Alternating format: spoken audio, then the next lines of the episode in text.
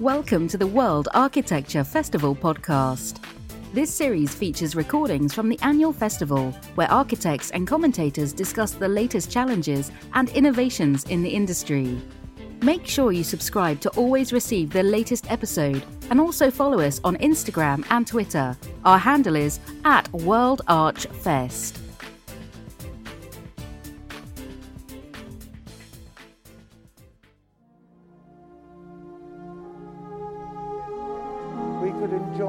Sibelius all afternoon, I suspect.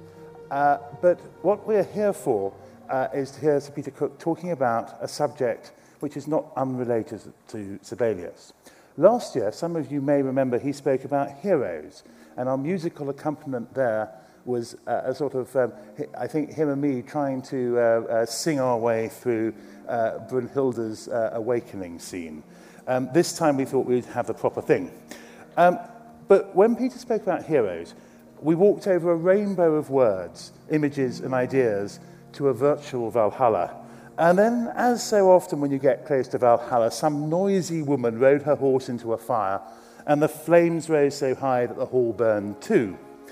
Today, our new theme refers to nature, shade, light, darkness, and reflection, pine forests, moose, the living kind rather than the chocolate kind, uh, lakes, fjords, and smorgasbord, as well as some quite agreeable cities and fine architecture. Yes, ladies and gentlemen, Peter is going to tell us about Nutters of the North.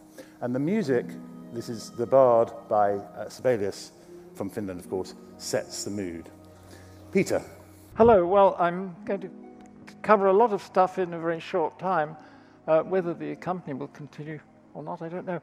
Um, for the benefit of those of you who are not uh, familiar with the term nutters, is a good old English uh, garbled word that's probably a little bit uh, unfashionable now, but uh, because we're not supposed to consider that anybody is a nutter, even if they are, meant a sort of slightly odd, oddball, let's put it politely, between oddball and lunatic.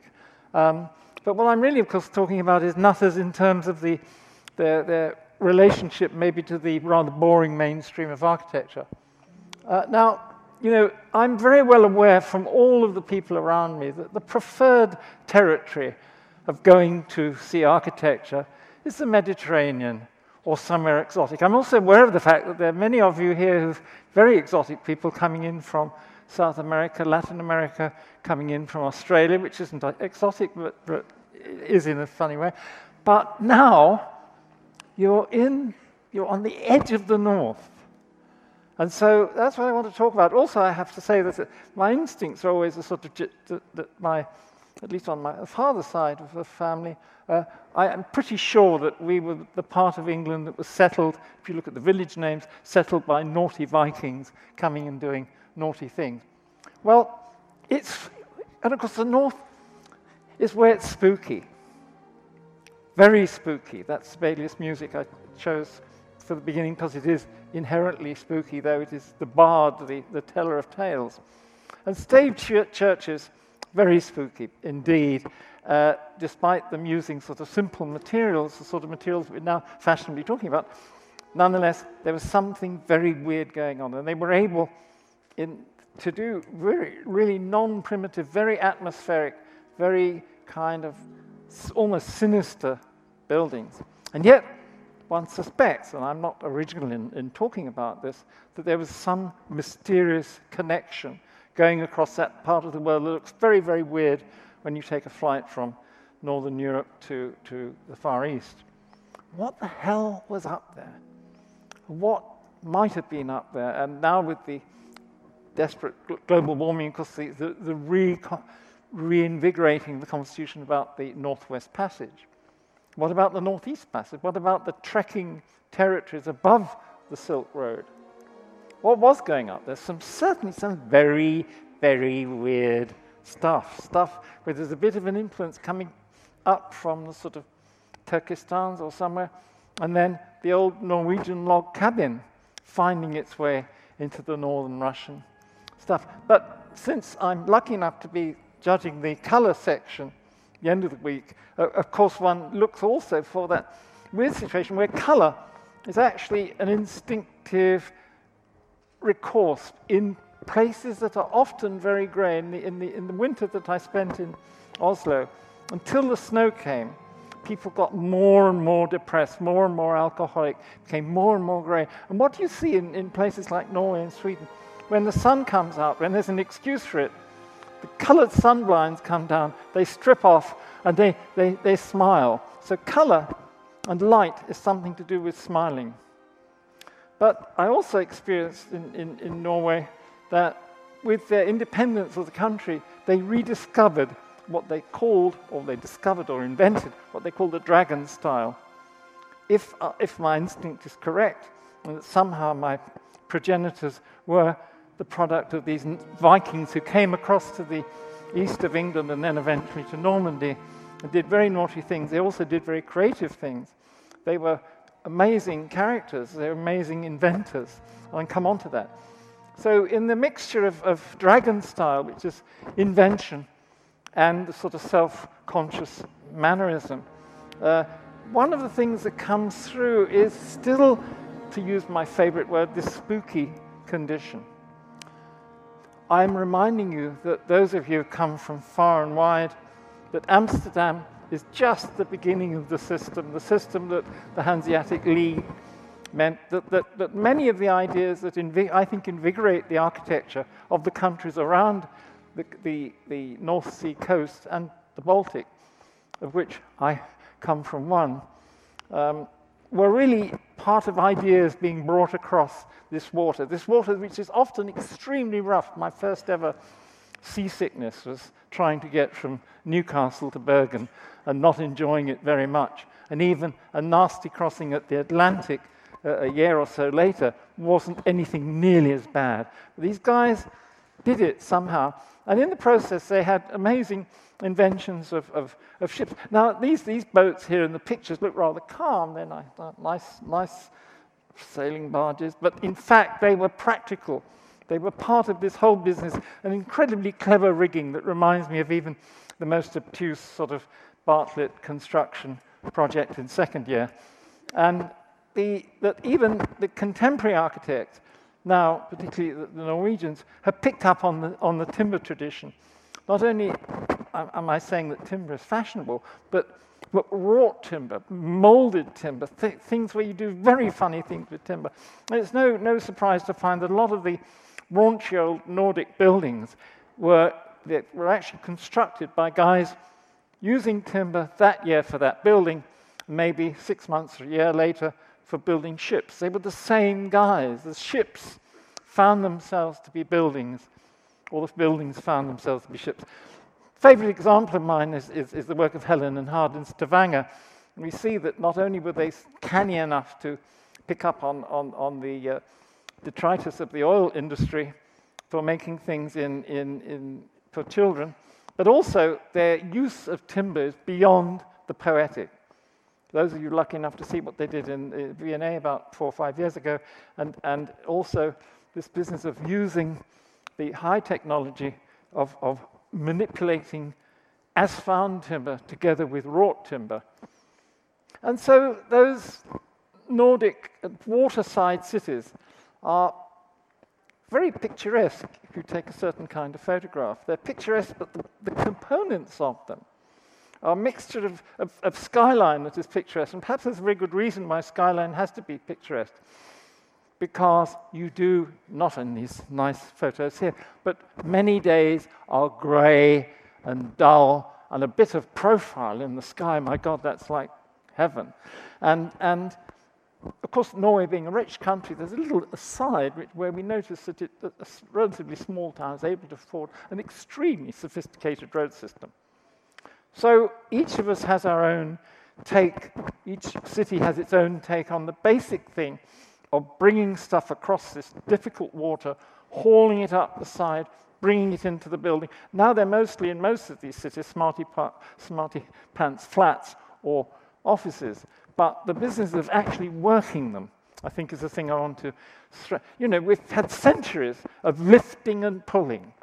Our most inventive architecture, let's think of British high tech, is to do with wanting to be seen to be lifting and pulling and tugging and hauling and dragging, and, and it's, it's a physical thing. And, and I, I, we have centuries of inventive bridges, but in fact, some of the intriguing ones have been done in very recent years. So this inventive tradition is there. Let's think, let's, I mean, just to boil it down, a lot of the inventions are funny inventions, something, something for looking at thing and dangling something and listening and picking. Uh, the Polish one, I had to introduce a bit of Polish, except I couldn't uh, resist a Polish invention that's to do with polish. Get it? Sorry for anyone who's Polish here. Couldn't help that one. Um, and Swedish, so Swedes, Swedes are zipping and flying, and Dutch, of course, are looking at other ships and dealing with the water. That's, that's a fairly. No- ha! What were the English doing? Well, I'm jumping to my no Peacock lectures. Uh, sufficient without a bit of Heath Robinson. Heath Robinson was the inventor who never really invented anything very sensible. And as I've said many times before, somebody is going to do a PhD thesis on the subject of the connection between William uh, Heath Robinson and the British high tech movement. I mean, it's such an obvious one to do. No? Any takers? No, I mean, there, there's, a, there's an invention there for. I'm not quite sure what it is. The one on the, the one on the right is a water, uh, Second World War one for catching bombs as they fall. Uh, the next one is for looking for Easter eggs uh, on the top of a cliff and the right hand one is for making a particular kind of cheese. It says by the Gruyere method. Daft, okay, but not quite so daft, and, and still sticking with the Second World War, were the inventions of, of, of Barnes Wallis, where the Wellington bomber, a geodetic structure, could have a rocket shot right through it, and the thing could still keep, keep flying amazingly. And then similar groups of people uh, involved in bombs that would bounce. So there's this old, what, old British boffin tradition, which is, I think, essentially something coming out of that, that, that business of dealing with funny situations and hauling and pu- pushing and using bits of string and God knows what. And of course, sometimes brought to physical reality in very, very tough, difficult buildings. Now, these buildings have a certain kind of not only a patina, there was the period when they were being used for pirate radio stations, and it is no surprise to find that the oil rig tradition really rests upon the wartime fort tradition. Uh, and on the bottom right, I think not in the UK, I can't remember quite where, somebody has even made it quite a pretty thing. But they stand as a, as a reminder of extreme, extreme technical prowess in the, in the face of the difficulties of the water. But centuries of tough, inventive buildings really intrigued me. In, in Gothenburg, some of the best, but Gothenburg was rather late in its Jugendstil, but nonetheless had, had by that time had the money to really do it rather well and very toughly. Or now, if you have a, a Englishman of a certain age coming to talk about something and there's a potential pun, uh, i apologize for it, but I couldn't, I couldn't, and I put this one together this morning lying in bed. I thought, I've got to put in Lars Sonck. That'll sonk it to them. Sorry, guys. But he was one of the toughest of the tough. A real wonderful toughie. Uh, centuries then of diving for shelter in the sometimes unpleasant weather such as that which we've got outside today, uh, whether, it's whether it's Alvar Aalto, or whether it's some commercial guy in Oslo, whether it's somebody in Tallinn or, or, or in Riga. The business of coming out of the weather was something surely to celebrate. And the business, again, various versions of hauling the, the, the, place where you haul. Look, that little Tallinn example, a sweetie, sweetie, sweetie building, but there's the thing doing the job nonetheless. Uh, I couldn't resist it myself sometimes of, of going to somewhere like Oslo and wanting to do a canal that starts running inside a building. And some really zonking, weirdo. I haven't been to Gdansk, so this is strictly internet stuff. But look at that naughty boy. What the hell is he up to? He's hauling stuff there, he's hauling it there, he's hauling it. Bloody hell. So there we go, even sort of stupid little places like Wismar And, and, and, and, and Riga, a recent architect in Riga, don't know who it was, can't resist trying to mimic this whole tradition. Funny story about Ålesund. Ålesund burnt to the ground in 1900 or 1904, I can't remember which. And, and it so happened the German Kaiser had a summer house behind and stuck a whole lot of money. And in four years, they rebuilt the whole town in the Jugendstil method, in the Jugendstil mannerism. And I wonder about the parallels between then and now. So, bright young things all over the north of Europe, there's something going on in Ålesund and there's cash. Let's go up there and do it. The job was finished in four years. Where did they go? Some married local fisherfolk, some headed down to the next place where there's some action and money called, called um, Gothenburg. It's no different from what people do now when they say, hey, let's go to the Middle East because there's some jobs there. No, no, let's go to China, some more. We, it, it moves quicker. But I'm sure those guys were canny enough because you look at the buildings and you see the mannerisms literally going down the coast. The Scots have their own kind of doer, but again, looking for the light. My, my hunch on these sorts of buildings is that they need, you know, it gets pretty grim, despite it being a nice, a nice place. And you need something in the light there. On the other hand, particularly in Denmark, there is a certain recourse when the weather is clement for sweetness. A, you can smell almost a Nordic summer house as opposed to a German summer house or an English summer house or French summer house. There's some kind of strange, it's, it's got that uh, film Smiles of a Summer Night was, was full of that kind of thing. And even architects who do not particularly come from there find themselves wanting to try to be sweet and drifty. Renzo doesn't quite bring it off in Oslo. The locals do it better. And I'm, I'm, I'm very intrigued by Dorte Mandrup's recent project, which was in the Biennale. And of course, the, the I forget the name of the guy, but the guy uh, who did the, the drifting object in the coast off Copenhagen was a great inspiration as a matter of fact, to many, many students. This notion of the, the, the, the lighter, driftier kind of Nordic architecture. And of course, there's escape. In fact, the top left uh, one is in Whitstable, Kent, in England. The top right, somewhere in Sweden. The bottom right, somewhere, somewhere, I can't remember it was. And the interesting, the bottom left, it's still a marketable product. The sweet Nordic escape, or the sweet sweet North European escape house is now available for so many euros. Well, I think my favorite entrance of all time is this one uh, in the center of Copenhagen. And is it not logical that a naughty city like Copenhagen should have a naughty doorway? The naughtiest of the naughty. I won't try to describe it. You have to use your own uh, knowledge of these things. and Copenhagen, by comparison, what it was like some years ago, it's rocking. Not just, not just the, not that's the big rock, but, but generally it rocks. And, and, and to remind that some points in the past it was rocking before. But really, of course, the most spooky and intriguing stuff was going on way, way, way back in Moscow. And I still think that that Ladovsky object, that I don't think it was ever built, imagine that haunting a grey sky somewhere in November or February.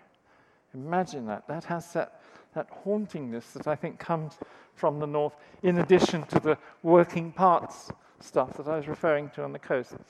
And it's no, I think it's no surprise that the clever Swedes picked up on that stuff. And look how brilliantly they were doing it. Already that building on the, on the right there is nearly is, is 89 years old. And look at how well it's done. Look at, I mean, if, if that was, you know, done down the street now, we would cross the road to look at it and say, hey, that's been rather well done. We, and something was lost, certainly in Sweden, after 1930? Well, the English like doing funny things as well, but they generally enjoy most what I call, with, with, with great respect, pissing about, putting houses in silly places, doing gates to nothing, towers that nearly going to fall down, and, and odd things appearing behind the trees, most of them phallic. And I, of course, remind you that there are even in your own country, if there's any Dutch people here, um, that you have some, some nutters in the most reasonable and prosaic city of Rotterdam, even. But the other thing to remember that a lot of these places are bloody cold, and that the building and the entering the building, as I repeat, becomes a very special and necessary event. We go to Oslo, we get other, other preoccupations, again back to slightly naughty things that, that uh, one of the Nordic preoccupations, I think, is snuggling up. And bodies become very important. And, and here in, in Gustav Vigeland's park, uh, they are certainly snuggling up. There are enormous numbers of people snuggling up to each other as they climb up this, this strange path. I'm told by the locals that Gustav is, in fact, a much more open, much more successful of two brothers. But what was his quieter, lesser known brother doing? Building a very weird building that you almost go past with, you think it's probably an electricity substation or, or something. Um, it is, in fact, a private museum of Emanuel Vigeland's work. You have to bend to go in the, in the door, so it's all very theatrical and contrived.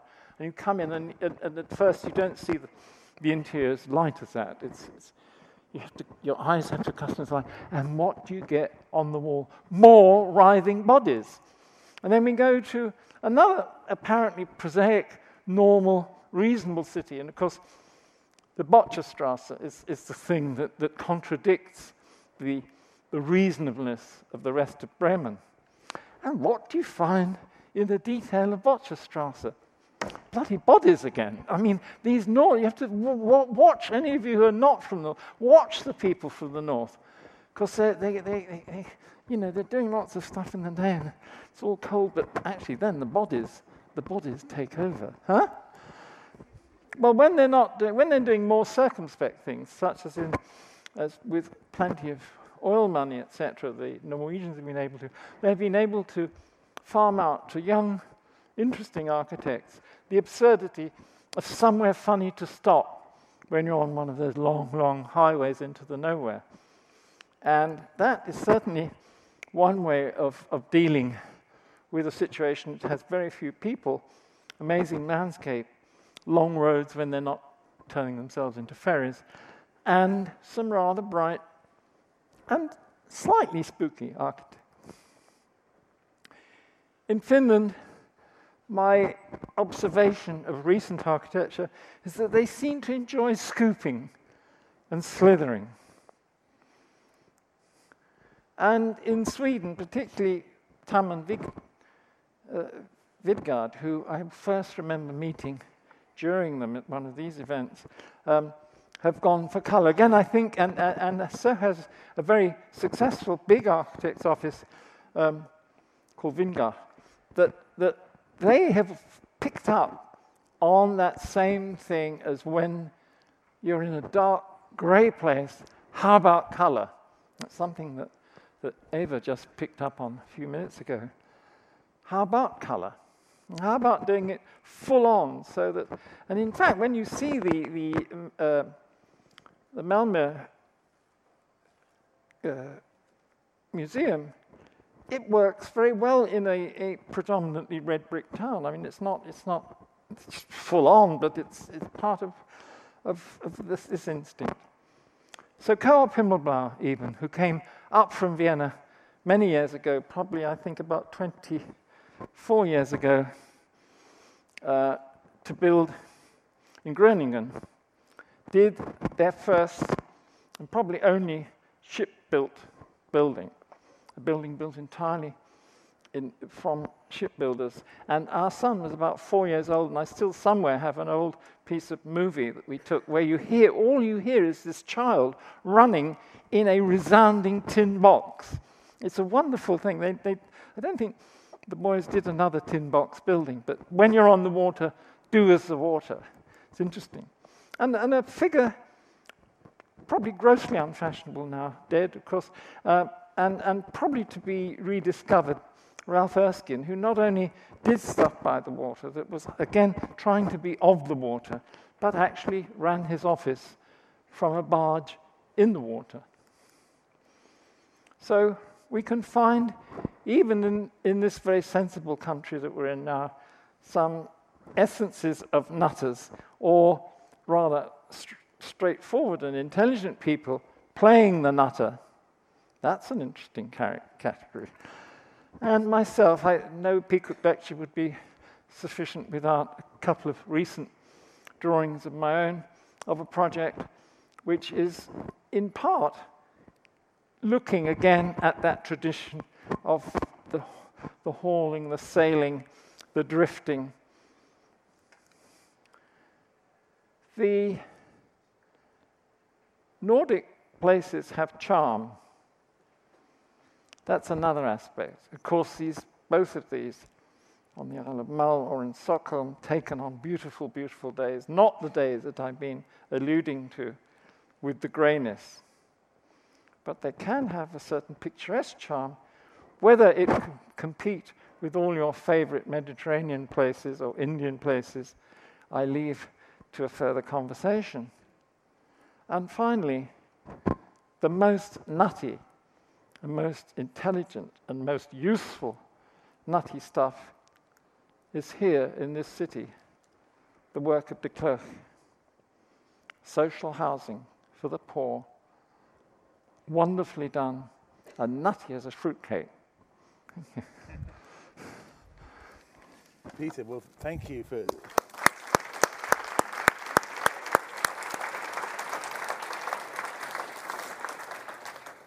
I, I'm, I'm, I'm intrigued by these terms that you use, which are very graphic and, and, and, and actually bring out the, the imagery, such as the snuggling up of the figures in the park.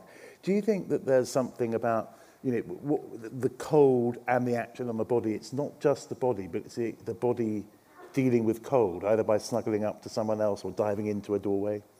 Probably. I mean, that's a, that's a, that's a very nice and succinct uh, summary. I mean, I don't know. I don't, uh, none, you know, one, one of the things is none of this is provable. Mm.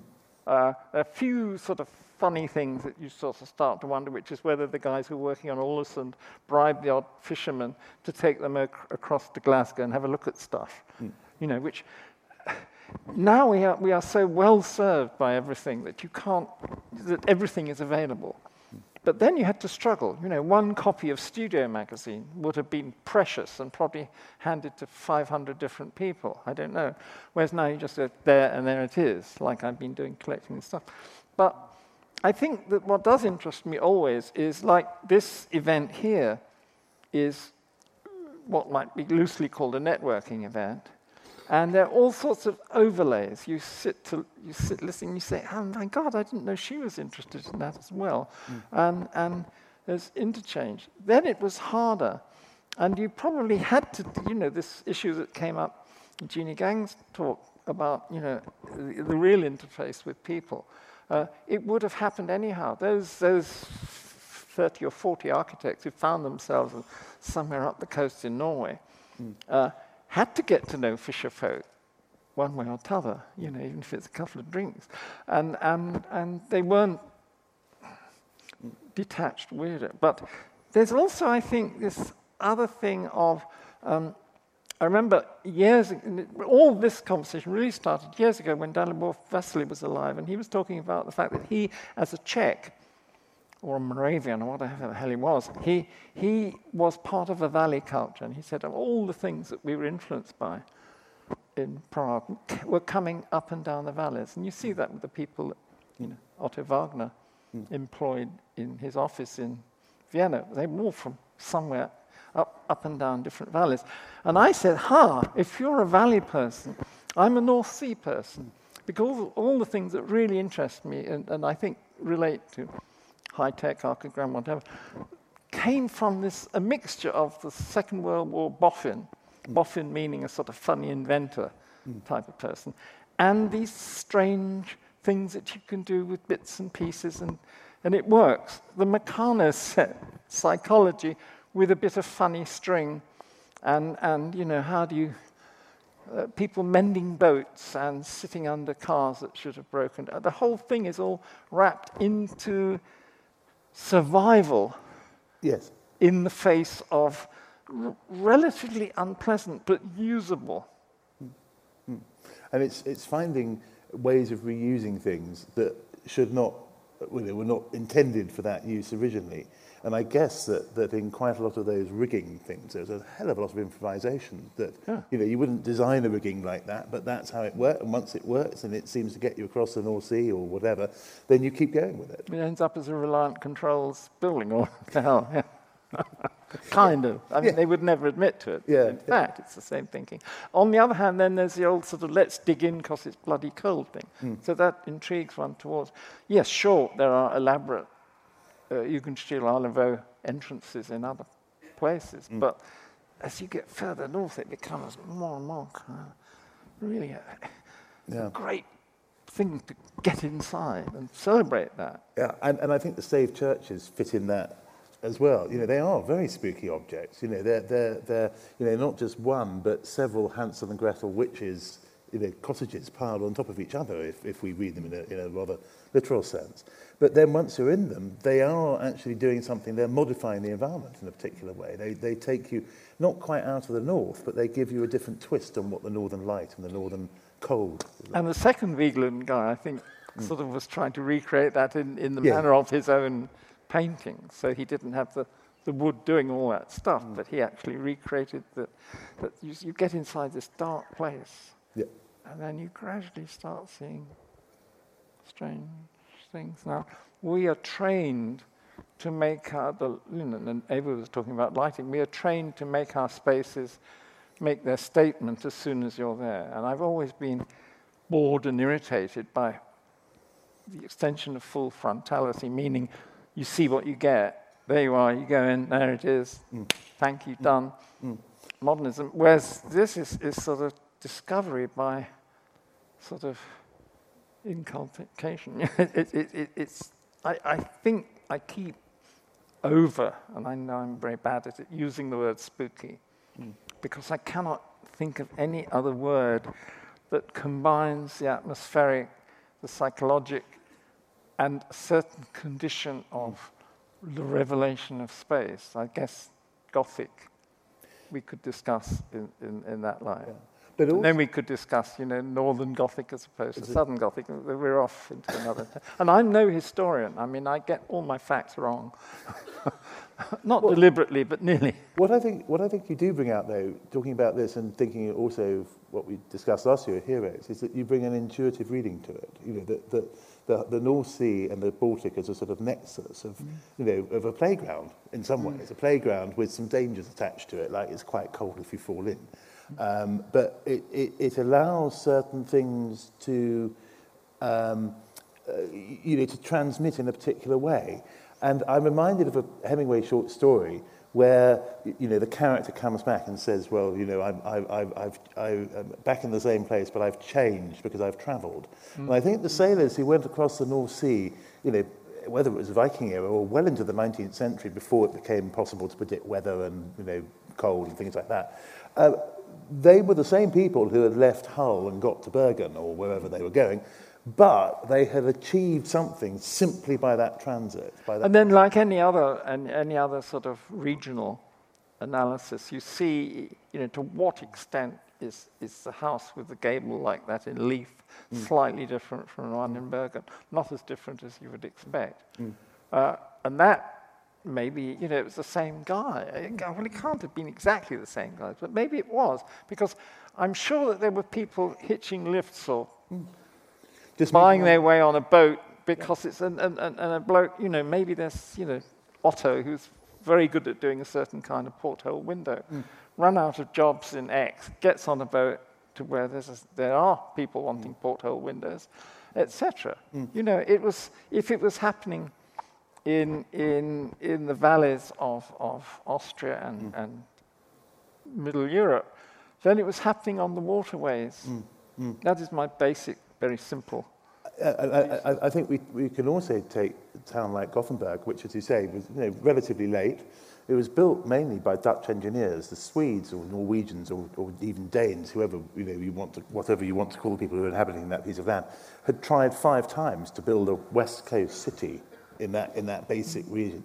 And then in the early 17th century, no doubt people who had been working here on how you build an aquatic city went up north and hey built. guys, there's a job up there. Yeah, exactly, exactly. And they built, and, and, and, you know, by the person who was one of the most powerful kings in Europe at the time, Gustavus Adolphus, and they made the city. And they special little detail about Gothenburg, which is when the, the canals go around, sort of like that, and the the guys working at the time building the blocks around later in, the end of 19th century, they they put very interesting. I hadn't got a slide of it, but they haven't. They put very good corners. Again, back to my mm. notion that in a dark place you need to see silhouettes. Mm.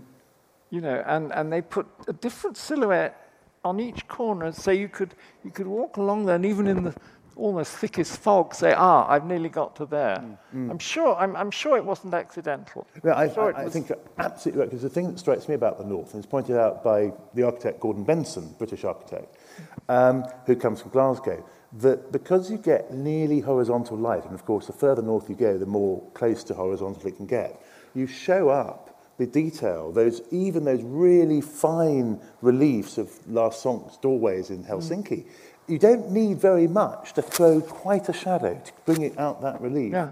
And of course it changes on the year because you know in the summer you don't get very much shadow, or not in the same way. So it, I think, causes all these things come together. Mm. And I'm not sure, looking at the, you know, the, the, um, the, the Finnish scoops or the fun and games in Copenhagen, whether the contemporary artists quite caught it. I mean, I'm waiting, not for revivalists, but somehow uh, an architecture that is able to catch some of those tricks. But mm. imagine those tricks done on the computer or yeah. with, with computer cut materials or you know, grown material. Imagine, imagine what you could do with spooky Nordic stuff mm. with the technologies that we have today. Yeah, uh, but you'd need the sensibility to do it. You yeah, it would, it to, to, in a way, de-internationalize and, and, look back at the light. Yes, yeah. And I mean, the, the, the, the Finnish scoop, scoop thing is, is also to some extent uh, uh, going into the earth. I mean, there's a church in Finland, I think from the 1950s, and I'm afraid I can't remember the name of the architect, which really is going into uh, you know, an underground space with a stone roof, which isn't really vaulted, but it's that. Added to, added to things that you can do with wood, which I think nearly everybody, you know, because timber has returned as such a fashionable, I will mm. use that word deliberately, mm. fashionable material, that, that now people are rediscovering that, you know, it doesn't have to just mm. do that. Mm. And, um, but the stave church guys were still ahead of the game. Mm. That's the scary one. Those guys were still ahead of the game. Yeah, it's interesting because because you know you get this particularly. I suppose it starts in Sweden, which was in 1900 the largest and richest of the Nordic nations. Um, you get this um, look towards modernity, which Asplund captures. But Asplund could also do a bloody good neoclassical building when he, mm. when he turned his mind to it. And he didn't, you know, unlike some architects, I'm thinking of Aalto, who did some pretty competent neoclassical buildings. I mean, his um, uh, Communist Party headquarters in Jyväskylä is an amazing, very simple space. Um, but then he went into whatever we know him for, sort of organic architecture, where uh, you know, Asplund was doing both, you know, the two, either, you know, all the way through his life, or much. I, I found that in the days when I was taking student groups up, mm. here, there, next place, that, that often Asplund caused more conversation mm. Than Aalto, partly because Aalto is so photogenic and is available. Mm. You know, every, every, architecture student of a certain period knew about Aalto. And mm. the other thing is that if you hear too much about something, Mm. as a student, you, you tend to go and look at it and say, oh, well, it's yeah. not quite as big. And, oh, and then you, you feel a sense of discovery, mm. Mm. even if it's actually already known. So now we're getting into the problem that somebody like Lewerentz is almost overpublished. Yes. Because he was underpublished. Yeah. So that's another thing which I think uh, that uh, uh, uh, one observes, which is the looking at, at, at, stuff done by people you have no idea who mm. the hell they are, nor mm. necessarily can find out. Mm. It's intriguing because you have to go back to first principles of observation. What was it trying to do? Was it doing it well? Did, did the character doing it have wit? Yep. Uh, was that person even slightly nutty? Or well, was that nuttiness accepted by you know, a few drinking friends. well, the, the, the, the, suburbs of, of Stockholm, like Djursholm and, and, and Lidingö, Djursholm has you know, the Aspen Villa, um, uh, you know, the slightly neoclassical one. But they all have, a lot of them were spec built by people who picked up the elements that were nutty and stuck them onto quite ordinary houses. Just a quick, quick uh, house count. How many people have seen the De Klerk buildings? And how many have not? that is shocking. But they're, they're, they're, that what, is shocking. Probably the 10 minutes walk from here. The nuttiness of the north is yeah. a couple of miles down yeah. the street. And, and, and you, I think one of the things for me about De Klerk is that it somewhere floats between a real anthropomorphism, you know, that you're reading faces, slightly strange faces into these buildings, and, and the level of abstraction. They don't, you know, it doesn't go fully into anthropomorphism like someone like um, uh, the Hungarian architect, um, uh, Imre Makovecz. Oh, no, no, no, no, exactly. nowhere near. Exactly. Near. It's, still, yeah. it's still Dutch and pragmatic. Exactly. Right? Yeah. It, does, it does some amazing things. I mean, it, it, it's quirky as hell and gets more quirky mm, from mm. the earlier stuff to later. Mm. But it's still incredibly usable. Yeah. Absolutely. Incredibly normal, normal, usable. Yeah. Uh, and I think, I, I, think all those hands that went up that, that haven't seen it, it's even worth skipping, skipping a bit of conference and spend an hour going and looking at it. Well, I couldn't, I couldn't uh, that's possibly my, comment that's on my, that. That's my comment from the uh, promoters of whatever it might be, architecture. But, but I'm, glad, I'm glad you mentioned Lewerentz because for me, of all the you know 20th century Nordic architects, apart from possibly the Russians who are doing something different, he is the nuttiest of the nutters. Mm. But, but subtly nutty. Yeah, yeah, yeah. yeah, I mean, but, but, but, but they're layers of nuttiness. Yeah. You know, you could... And, and sadly, I didn't show any Lewerentz in, yeah, in, yeah. in the chat. Yeah. Never mind. Good. Well, Peter, thank you very much for telling us about Nutters of the North. I mean, you hearing some...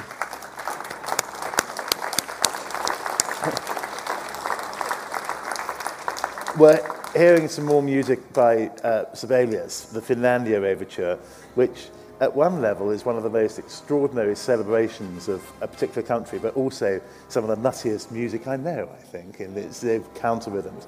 Um, so, again, thank you, Peter, very much for that. And we will be back here at two o'clock with um, Anni Sinnemäki, who is a deputy mayor of Helsinki. But I think not a nutter.